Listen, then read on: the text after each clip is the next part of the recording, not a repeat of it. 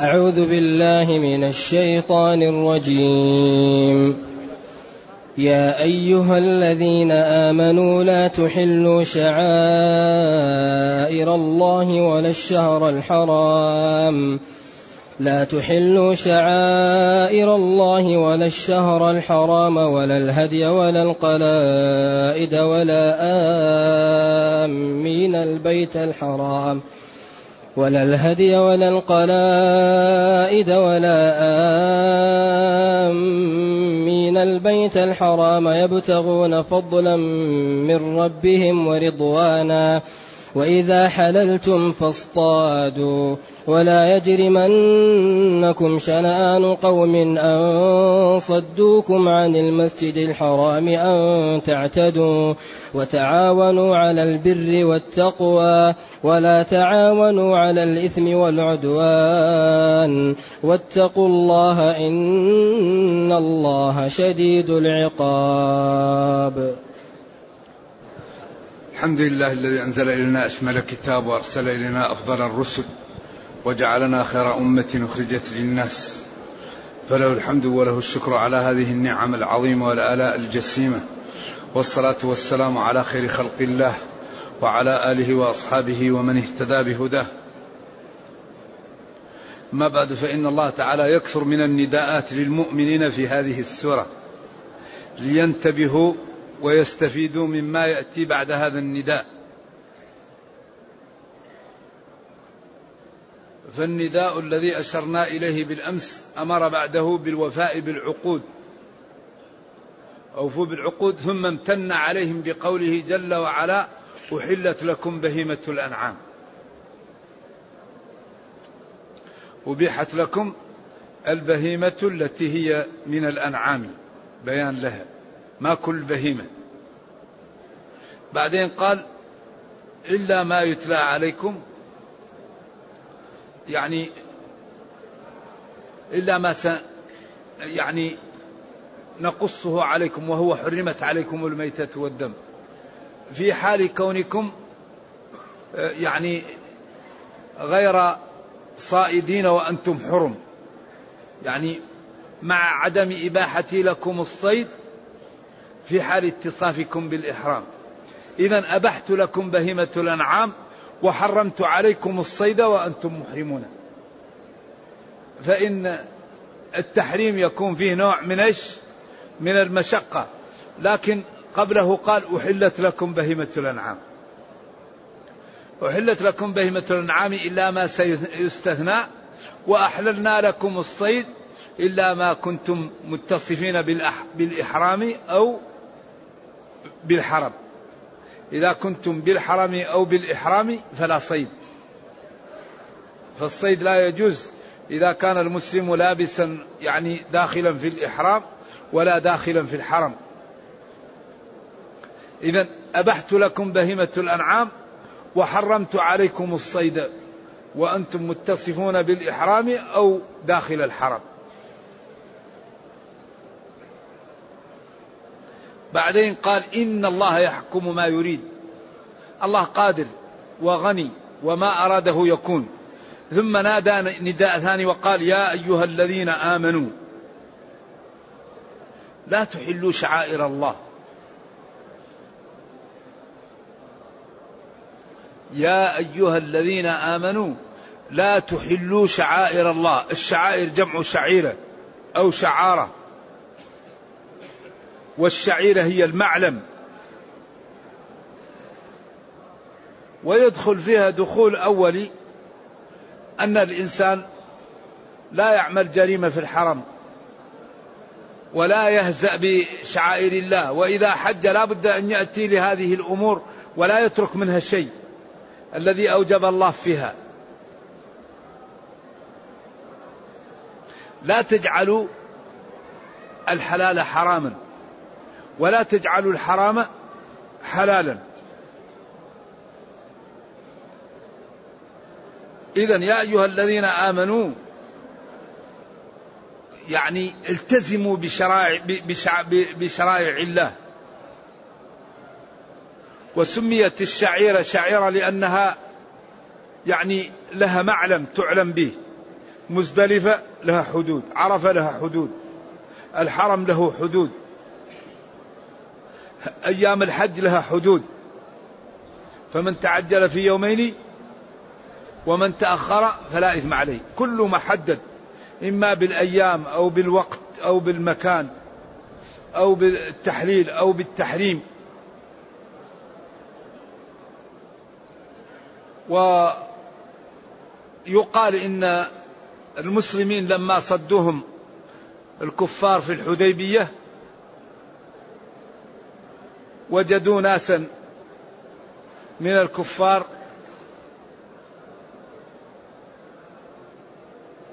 يريدون العمرة. فقالوا نصد هؤلاء كما صدنا. كفار قريش فنزلت. لا تحلوا شعائر الله ولا الشهر الحرام ولا الهدي ولا القلائد ولا آمين البيت الحرام. يعني صفة هؤلاء يعني متصفين بالحج. وعندهم هديهم وعندهم أمورهم فلا تحلوا هذا. ولذلك في الدين من عصى الله فيك ما لا تفعل أطع الله فيه. أيوة. لذا المسلم لا ينبغي إذا عصى الله واحد فيه هو يعصي الله لا. هو يطيع الله ولكن يأخذ قدر ما له فلا يعصي الله فيه فلا يغتبه. ولا يأخذ منه شيء يعني ظلما. لأن هذا لا يجوز. ولذلك الله قال فمن اعتدى عليكم اعتدوا عليه كافئوا هنا مشاكلة. لأن الاعتداء لا يجوز. لكن هنا لما قال فمن اعتدى عليكم فأخذوا منه بقدر الاعتداء. كما قال وجزاء سيئة يعني مكافأة لها. نعم. هذا يسمى مشاكلة. يا أيها الذين آمنوا لا تحلوا معالم دين الله التي حرمها وجعلها له معلما جمع شعيره ولا تحلوا الشهر الحرام. أي الأشهر الحرم الشهر المقصود به الأشهر كالطفل المقصود به الأطفال. نهر أنهار. إن المتقين في جنات أي أنهار. أو الطفل الذين أي الأطفال. هنا ولا الشهر أي الأشهر. إن عدة الشهور عند الله. اثنا عشر شهرا في كتاب الله يوم خلق السماوات والأرض منها أربعة حروف. رجب مضر الذي بين جمادى وشعبان. وذي القعدة وذي الحجة ومحرم. هذه الأشهر حرم. أي لا تقاتلوا فيها ولا تغيروا فيها على غيركم. واختلف العلماء هل الأشهر الحرم نسخت حرمتها أو لم تنسخ. فابن كثير وجلة من العلماء قالوا هي منسوخة. والذي هو أظهر أن حرمتها باقية وليست منسوخة. وهذه الأشهر الأربعة ليست أشهر الإمهال على التحقيق الذي قال النبي صلى الله عليه وسلم لقريش والكفار الذين كانوا بين ظهراني مكة فسيحوا في الأرض أربعة أشهر. لا لا. لما جاء قال لهم لا يحج بعد العام مشرك ولا يدخل الجنة إلا نفس مؤمنا ومن كان له عهد مع النبي صلى الله عليه وسلم محدد ولم ينقضه فعهده إلى مدته.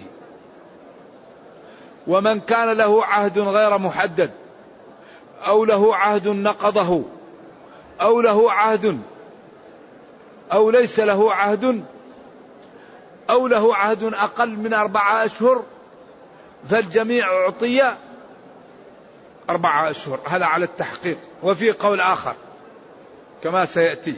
ولذلك قال فإذا انسلخ الأشهر الحرم ليس أشهر المحرمة أشهر الإمهال. لأن بعض العلماء يظن المقصود الأشهر الحرم هنا التي هي المحرمة. لا أشهر الإمهال. قال فسيحوا في الأرض أربعة أشهر واعلموا أنكم غير معجز الله وأن الله مخزي الكافرين. ولذلك بالاستقراء كان أمامهم واحد من ثلاثة أمور.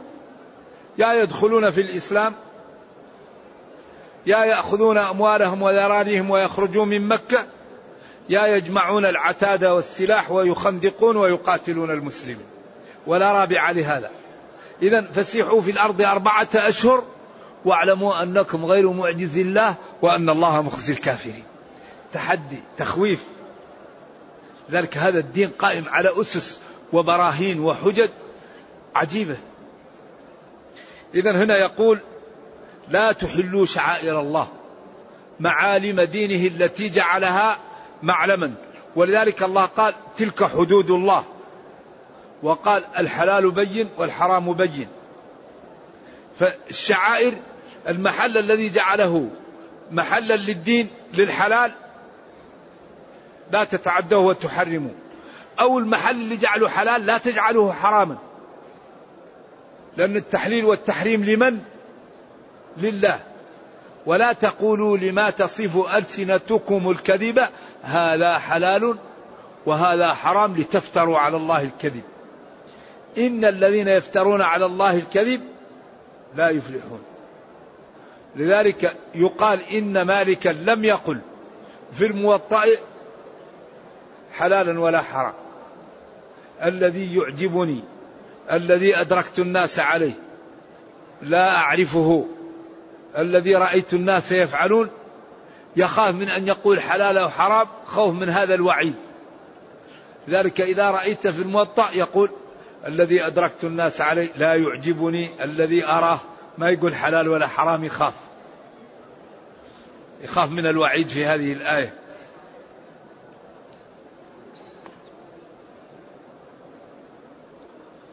إذا التحقيق أن حرمة الأشهر الحروم باقية. وأكبر دليل على ذلك أن النبي صلى الله عليه وسلم في حجة الوداع في أحد أيام التشريق قال أي يوم هذا أو يوم النحر حتى ظنناه أنه سيسميه بغير اسمه. أي بلد هذا؟ أي شهر هذا؟ ثم قال في نهاية الحديث إن دماءكم وأعراضكم وفي رواية أبشاركم حرام عليكم كحرمة يومكم هذا في شهركم هذا في بلدكم هذا. ولم يعش النبي صلى الله عليه وسلم بعدها إلا إحدى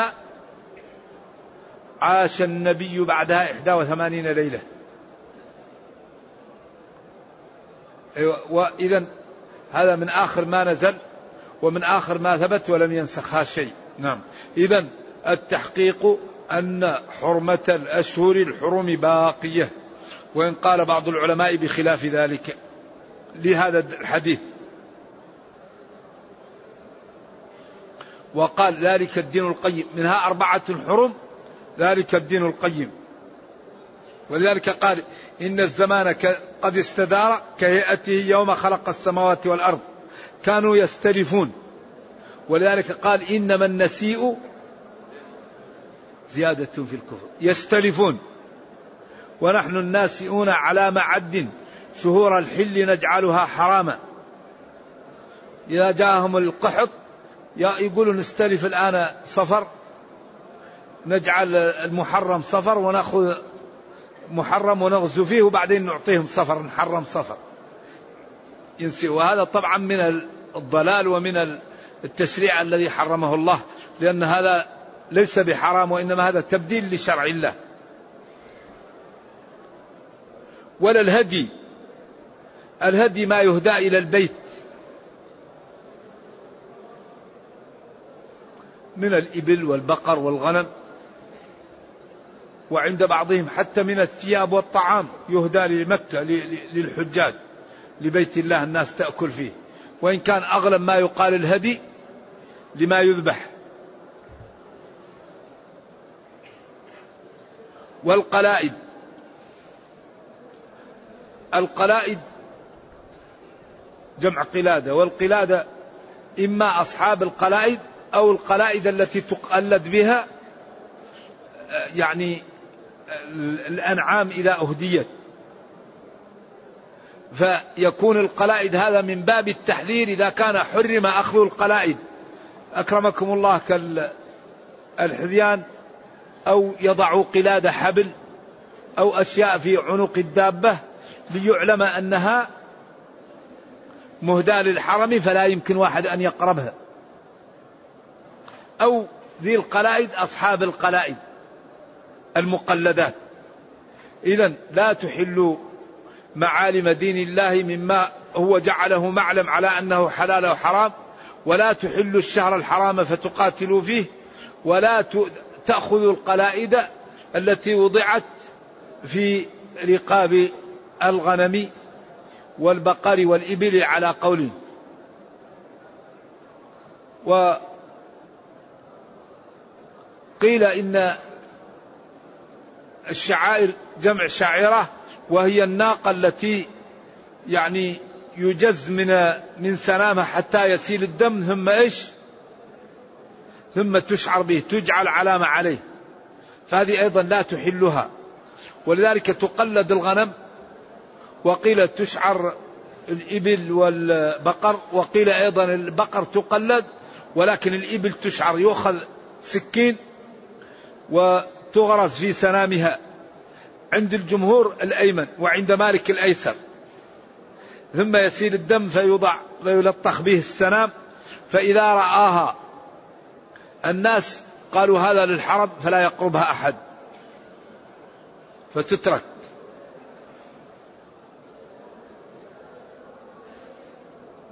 إذا الشعائر إما هذه الذي تشعر أو معالم الدين ومنه الشعر لأن صاحبه يكون أكثر فطنة من غيره ومنه الشعير لأن فيه شعر في آخره تكون عليه شعر وكل المادة من الفطنة أو من الشعر المعروف الزغب نعم.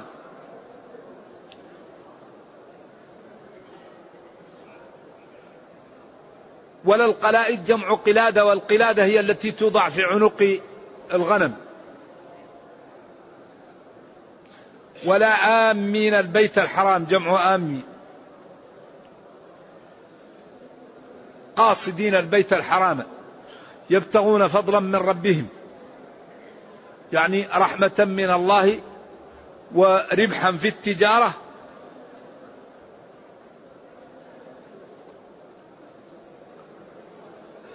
وهذا المكان من السورة يحتمل أن يكون منسوخا ويحتمل أن يكون غير منسوخ. إذا كان المقصود به قاصدي البيت الحرام من المسلمين وممن يجوز له أن يأتي فالآية غير منسوخة. لأن أي إنسان يريد أن يذهب إلى بيت الله الحرام قاصد له فلا يجوز صده. لا تحلوا شعائر الله ولا الشهر الحرام ولا الهدي ولا القلائد ولا آمين البيت الحرام قاصدينه. يبتغون فضلا من ربهم ورضوانا. وإذا كان هذا المقصود به الكفار فالكفار لا يجوز لهم أن يأتوا للمسجد لأن الله تعالى فلا يقرب قال فلا يقرب المسجد الحرام بعد عامهم هذا.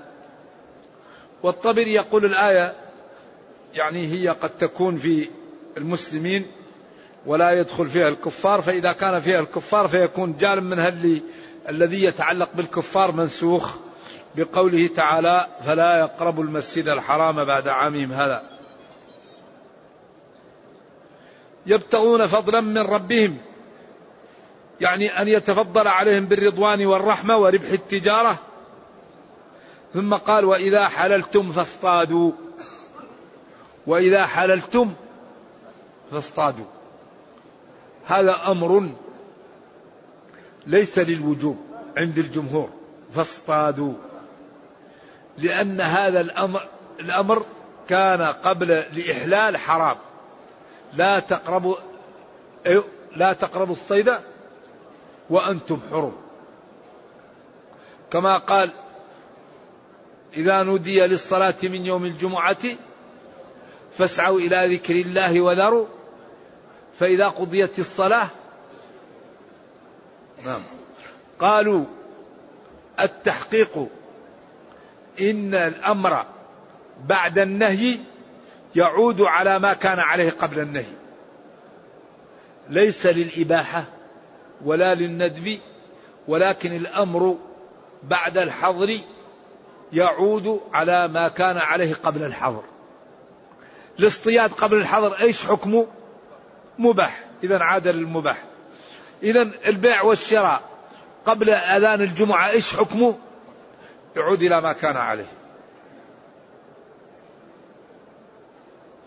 ولذلك قال فسيحوا في الأرض أربعة أشهر واعلموا أنكم غير معجز الله وأن الله. طيب قال فإذا انسلخ الأشهر الحرم فاقتلوا المشركين. طيب إيش حكم قتل المشركين قبل النهي الاشهر الحرم؟ كان لازم. إذا عاد على ما كان عليه بعد المهلة. واضح؟ لأن الكفار لا بد أن يدخلوا في الإسلام أو يدفعوا الجزية أو يكون معهم طريق أخرى. أيوه الكافر يخير بين ثلاثة أمور. إنك تأتي عدوك من المشركين فادعهم إلى ثلاث خصال. إذا حبوا يدخلوا في الإسلام. فإذا دخلوا في الإسلام إذا حبوا يبقوا في البادية لهم مال الأعراب وإذا حبوا أن يتحولوا لهم ذلك. فإن لم يفعلوا فالجزية. فإن لم يفعلوا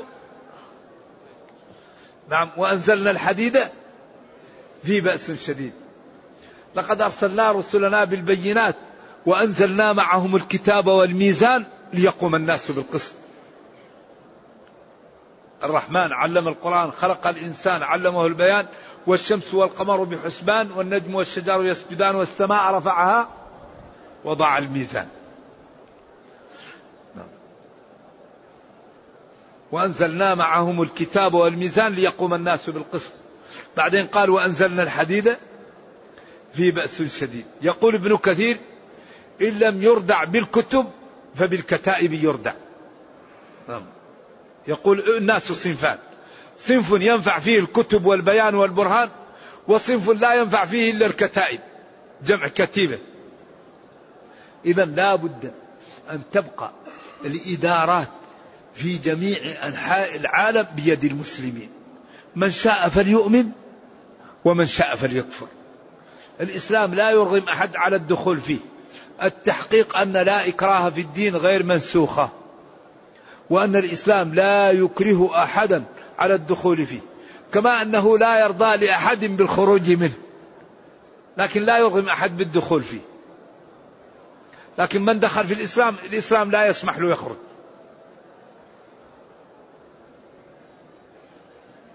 ذلك هذا الدين قائم على أسس وبراهين وحجج غريبة بها الحسن والجمال والعدل والإنصاف. بس يحتاج منا إلى ماذا؟ يحتاج منا إلى الوقت إلى أن ندرس هذا الدين.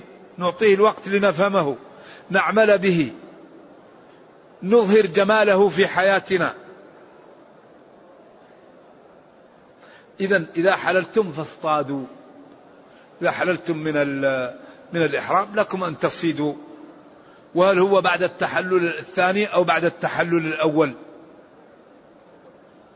أيوة. إذا تحلل التحلل الأول يجوز له أن يصيد على القول. أباح له كل شيء إلا النساء والصيد وفي بعض الروايات إلا النساء فقط. ولا يجرمنكم شنآن قوم أن صدوكم عن المسجد الحرام أن تعتدوا. لا يحملنكم ولا يكسبنكم بغض قوم لأجل أن صدوكم أو إن صدوكم. في المستقبل أن صدوكم أو إن صدوكم. كل قراءة صحيحة وسبعية. وأن صدوكم تكون أنه ما دخلت عليه في تأويل مصدر مفعول لأجله. ولا يكسبنكم ولا يحملنكم شنآن كراه قوم لأجل أن صدوكم لاعتداء أن تعتدوا. لا يحملونكم على الاعتداء. أو لا يحملنكم. شنآن قوم إن صدوكم عن المسجد الحرام أن تعتدوا. إذا المسلم كره أو أحب أو أحب ينبغي أن يلتزم بماذا؟ بالعدالة والإنصاف. ولا يكسبنكم شنآن قوم لأجل أنهم صدوكم عن المسجد الحرام أن تعتدوا على آخرين أو تعتدوا أو تعملوا إثما لا. لذلك نهى الله عن الاعتداء وجعل المسلم لا يظلم. فإذا أحب إنسانا فلا يظلم له وإذا كره إنسانا فلا يظلمه. ولذلك أدي الأمانة لمن ائتمنك ولا تخن من خانك. الإسلام عجيب دين يحرم الخيانة يحرم الكذب يحرم الغش. يحرم أن أن تظلم لولدك أن تظلم لأبيك أن تظلم ليتيم لا. أن تظلم غني أن تظلم قوي لا يجوز. الظلم لا يجوز. هذا إذا كان قويا أو غنيا لا يجوز أن تظلمه ولو قوي أو غني. وهذا إذا كان فقير أو يتيم لا يجوز أن تظلم له. فالظلم ظلمات يوم القيامة. ولذلك لا يجوز شيء أنفع للإنسان من الاستقامة. إذا استقام العبد يحفظه ربه. المستقيم محفوظ. إذا ولا يكسبنكم. كراهية قوم. لأجل أن منعوكم عن المسجد الحرام أن تعتدوا. بعدين قال وتعاونوا على البر والتقوى. وتعاونوا على البر والتقوى. البر. العلم من البر. الإنفاق على اليتيم من البر. إصلاح ذات البين من البر. تهيئة العلم للأذكياء من البر. الأخذ على يد الظالم من البر. التواصي على ترك الربا من البر. التواصي على ترك النجش. وما أكثر النجش. تعرفون النجش ما هو؟ ما هو النجش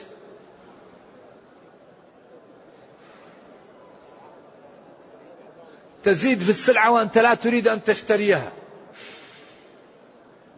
في السوق فيه ناس يأتوا إذا أردت أن تشتري يروح يزيد وهو لا يريد أن يشتري. النجش لا يجوز الغرر لا يجوز. بيع الحصاة الملابسة المنابذة. إذا إذا اشتريت شيء فلا يجوز أن تبيعه حتى تستلمه. إذا اشتريت بضاعة أقبضها وبعدين بيعها. لذلك كثير من المسلمين يبيع ويشتري ولا يعرف ما الحلال من هذا وما الحرام. فيروح يتخوط في هذا مشكلة. وتعاونوا على البر. البر كل ما هو حلال كل ما هو جميل كل ما هو مطالب به كل ما ينفع الأمة مما هو واجب أو مندوب أو مسنون أو مباح من البر. والبر الإحسان إلى الناس والتقوى هو ترك الشبه والابتعاد عن الحرام. فالعبد إذا أطاع ربه وأكرم خلق الله أصبح محبوبا لدى الجميع فأصبحت حياته تدر عليه بالخير لأن الناس يحبونه ويدعون إليه وربه رضي عنه. إذا البر هو صنائع المعروف للناس. إنسان لا لا يغش أحد لا يسيء على أحد. ولذلك البر حسن الخلق. أكثر ما يدخل الناس في الجنة حسن الخلق ينال به الرجل درجة الصديقين. وحسن الخلق في ثلاثة جمل. بذل المعروف وكف الأذى وطلاقة الوجه. هذا هو حسن الخلق. أن تبذل المعروف للناس وأن تكف ألاك وأن تواجه إخوانك بوجه طلق. تتبسم في وجوههم وتبسمك في وجه أخيك. صدق. ما أجمل هذا الدين. وما أحسنه وما أنجعه لحل مشاكل أهل الأرض. كل مشكلة عند المسلمين محلولة في هذا الكتاب. إذا ولا يحملنكم كراهية قوم لأجل أن صدوكم عن المسجد الحرام أن تعتدوا أن تظلموا. إذا لا يجوز للإنسان أن يظلم من ظلمه. ولكن يجوز لك أن تأخذ بقدر إيش؟ حقك. وإن عفوت ذلك أفضل. وأن تعفو أقرب للتقوى. ولمن انتصر بعد ظلمه فأولئك ما عليهم من سبيل إنما السبيل على الذين يظلمون الناس. هذا دين مليء بالعدل والإنصاف والحسن والجمال. وتعاونوا على البر والتقوى ولا تعاونوا على الإثم والعدوان. الإثم المعاصي رحمك الله. الإثم هو المعاصي. والعدوان النوع من الإثم الذي يكون فيه اعتداء على الآخرين إساءة على ضرب آخرين سرقة ماله يعني قتل يعني فيه اعتداء. أما الإثم قد يكون الإثم عدوان وقد يكون وإن كان كل إثم عدوان وكل عدوان إثم لكن غالبا يطلق العدوان على على الذنوب التي يتعدى ذنبها في اعتداء على الآخرين. نعم. إذا ينبغي أن نتعاون على البر والتقوى. وتعاونوا على البر والتقوى. فإذا تعاوننا على البر والتقوى ازدهرت الأمة. نزل المطر ونبت العشب. لأن أكثر ما الذي يمنع المطر؟ ما هو؟ الذنوب. أي نوع من الذنوب؟ أيوة. إلا منع القطر. إذا ينبغي للمسلمين أن يؤدوا الزكاة. إذا الم... كل مشكلة تأتي سببها المعاصي. ينبغي أن نتعاون على البر. إذا تعاوننا على البر ازدهرت الأمة وقويت وخاف منها أعداؤها. وإذا تعاوننا لا سمح الله على الإثم والعدوان ما لا يحصل؟ تقوضت الأمة وضعفت. وتسلط عليها أعداؤها. إذا ولا تعاونوا على الإثم والعدوان. الإثم هو الذنوب والعدوان هو نوع الذنب الذي يكون فيه اعتداء على الآخرين. ولذلك أخطر ما تواجه الأمم أنها لا تمتثل أمر الله وتبطر. وإذا أردنا أن نهلك قرية أمرنا متر فيها بالطاعة على أصح الأقوال. وفيها أمرنا متر فيها جعلناهم كثيرين. من أمير أمره إذا عظم ففسقوا فيها فحق عليها القول فدمرناها تدميرا. ولذلك لا يضر الأمم إلا الكفر زايد ظلم. المعاصي إذا كانت زايدة ظلم هذا يؤذن بإيش؟ بالخطر على الأمم. ولذلك قال أنهلك وفينا الصالحون؟ قال نعم إيش؟ إذا كثر الخبث واتقوا فتنة. لا تصيبن الذين ظلموا منكم خاصة. أي لا تختص بالظالم. فتنة لا تختص الظالم. قال نعم ويبعث الله ويبعث الله الناس على نياتهم. إذا ينبغي لنا أن نتعاون على البر والتقوى وإذا رأينا من يقترف الإثم والعدوان نأخذ على يديه لننجو. قال إن قوما استهموا على سفينة وكان بعضهم في أعلاها وبعضهم في أسفلها. فقالوا من في أسفلها؟ لو خرقنا خرقا ولم نؤذي من فوقنا فإن تركوهم وما أرادوا هلكوا وهلكوا جميعا. وإن أخذوا على أيديهم نجوا ونجوا جميعا. إذا نحن في الدنيا كأننا في سفينة. والذي يعمل المعاصي كأنه يريد أن يغرق بنا السفينة. لذلك لا يوجد شيء أخطر من المعاصي. المعاصي تمنع القطر تمنع البركة تمنع المحبة تمنع التآلف تأتي بالتكاره معاصي خطيرة. بعض المعاصي يسبب الموت قطع الرحم. أما ترضين أن نقطع من قطعك؟ قطع الرحم خطير جدا صاحبه يقطع على طول. ذلك ينبغي للمسلم أن لا يقطع رحمه وأن يصل رحمه بقدر ما يستطيع. فإن هذا الدين جاءنا ليغرس فينا النبل. يغرس فينا العزة يغرس فينا السماحة يغرس فينا التضحية يغرس فينا محبة الآخرين يغرس فينا محبة التعاون. المسلم لا يعيش ليعيش وإنما يعيش لماذا؟ ليترك له خير. إما يترك له علم أو ولد صالح أو إيش؟ أو صدقة جارية. إذا مات ابن آدم انقطع عمله إلا من ثلاث فالعاقل يحاول أنه يترك بعض هذه الأمور لينفعه. وبعدين الدنيا أمرها غريب زائلة. فالذي يغتر بها مسكين فجأة يبقى في ندم لأن الدنيا لا تبقى أبدا. شوية شوية وتجد أنه كل هذا يبقى بلاغا. فلذلك ينبغي العاقل أن يجعل الدنيا بلاغ. تبلغه إيش؟ للآخرة. يزرع فيها. الدنيا مزرعة للآخرة. يذكر الله يستغفر يصلي يصوم يتصدق يصلح ذات البين يقوم بالحج يقوم بأعمال الخير. لذلك هذه الأمور الله يقول وتعاونوا على البر والتقوى وتعاونوا على البر والتقوى. هذا أمر. ولا تعاونوا على الإثم والعدوان. هذا نهي. والأمر للوجوب والنهي للتحريم. هذا أجمع شيء للدين. يعني الدين أمر ونهي. فالأوامر اعملها والنواهي كف عنها وما تريد الله يعطيك إياه.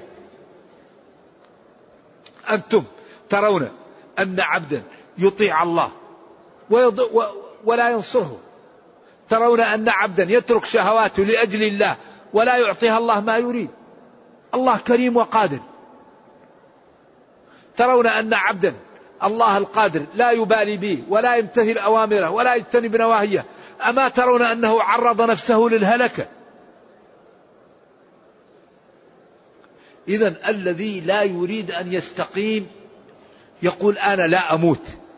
أنا أتحدى الموت. أما ما دامت كل نفس ذائقة الموت وإنما توفون أجوركم يوم القيامة. ينبغي للعقل أن يستعد لما بعد الموت. والطرق واضحة.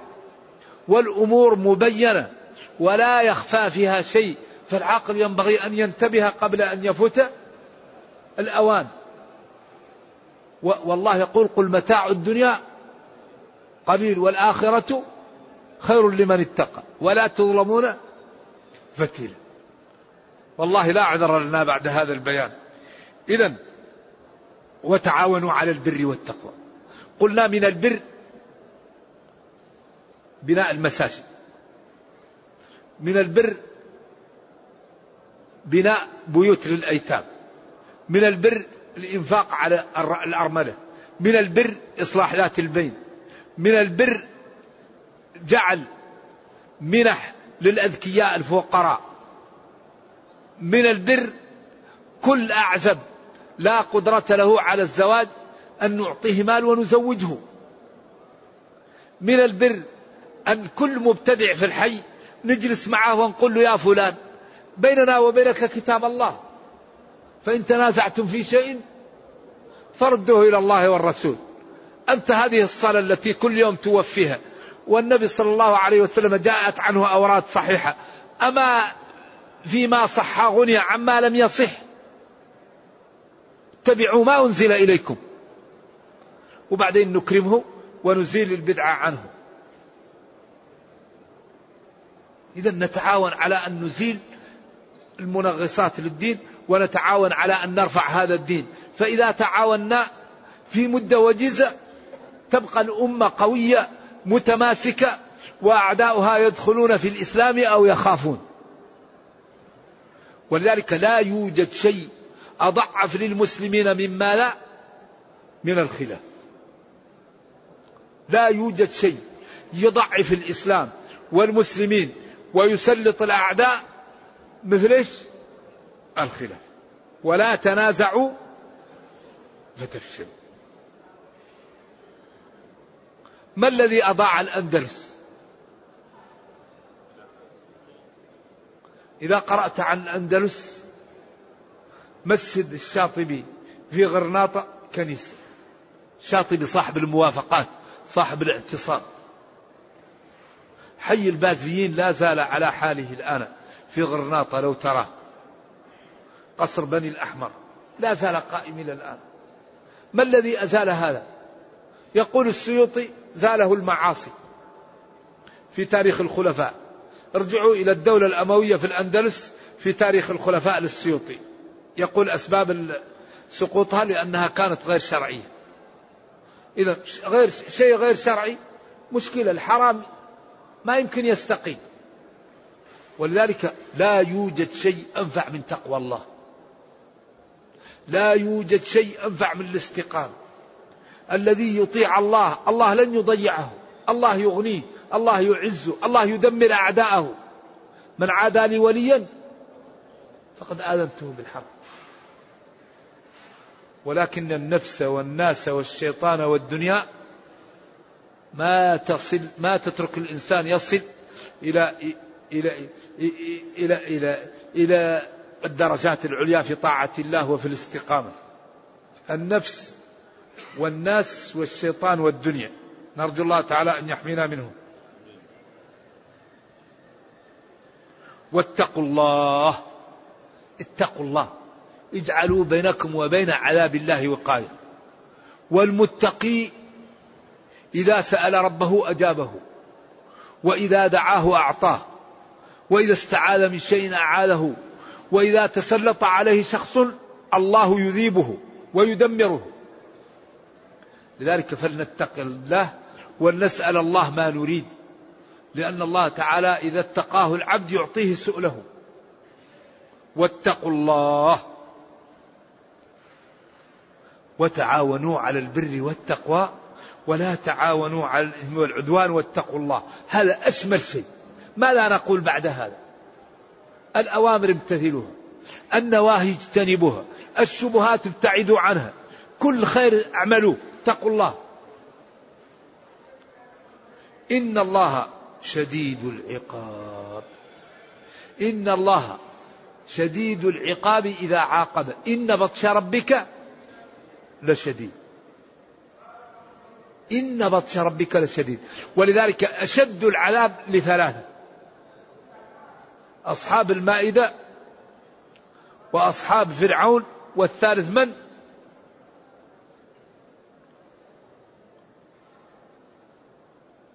الثالث من؟ النار يعرضون عليها غدوا وعشيا. والمائدة الذين قالوا أعذبه عذابا لا أعذبه أحدا من العالمين والثالث موجود. هذا أشد الناس عذاب يوم القيامة. فنرجو الله جل وعلا أن يرينا الحق حقا ويرزقنا اتباعه وأن يرينا الباطل باطلا ويرزقنا اجتنابه وأن لا يجعل الأمر ملتبسا علينا فنضل. اللهم ربنا أتنا في الدنيا حسنة وفي الآخرة حسنة وقنا عذاب النار. اللهم أصلح لنا ديننا الذي هو عصمة أمرنا وأصلح لنا دنيانا التي فيها معاشنا وأصلح لنا آخرتنا التي إليها معادنا. واجعل الحياة زيادة لنا في كل خير والموت راحة لنا من كل شر. اللهم إنا نسألك أن تحفظ المسلمين في كل مكان وأن تحفظهم في المملكة العربية السعودية وأن تحفظهم في فلسطين. اللهم احمي إخواننا في فلسطين. اللهم احمي إخواننا في فلسطين. اللهم اشفي جرحاهم وأمن خائفهم واشف مرضاهم وأطعم جائعهم واكس مريضهم وعريانهم. اللهم إنا نسألك أن ترد عنهم كيد أعدائهم. اللهم أرنا عجائب عدلك في الظلمة والظالمين. اللهم إنهم لا يعجزونك. اللهم إنهم طغوا وتجبروا يهود اللهم عليك بهم. اللهم رد عن المسلمين كيد أعدائهم. يا رب يا حي يا قيوم. اللهم إنا نسألك أن ترحم ضعفنا. اللهم وحد صفوف المسلمين وقوي شوكتهم. واجعل الدائرة على أعدائهم. سبحان ربك رب العزة عما يصفون وسلام على المرسلين. اللهم فرج عنهم في كل مكان يا رب. والسلام عليكم ورحمة الله.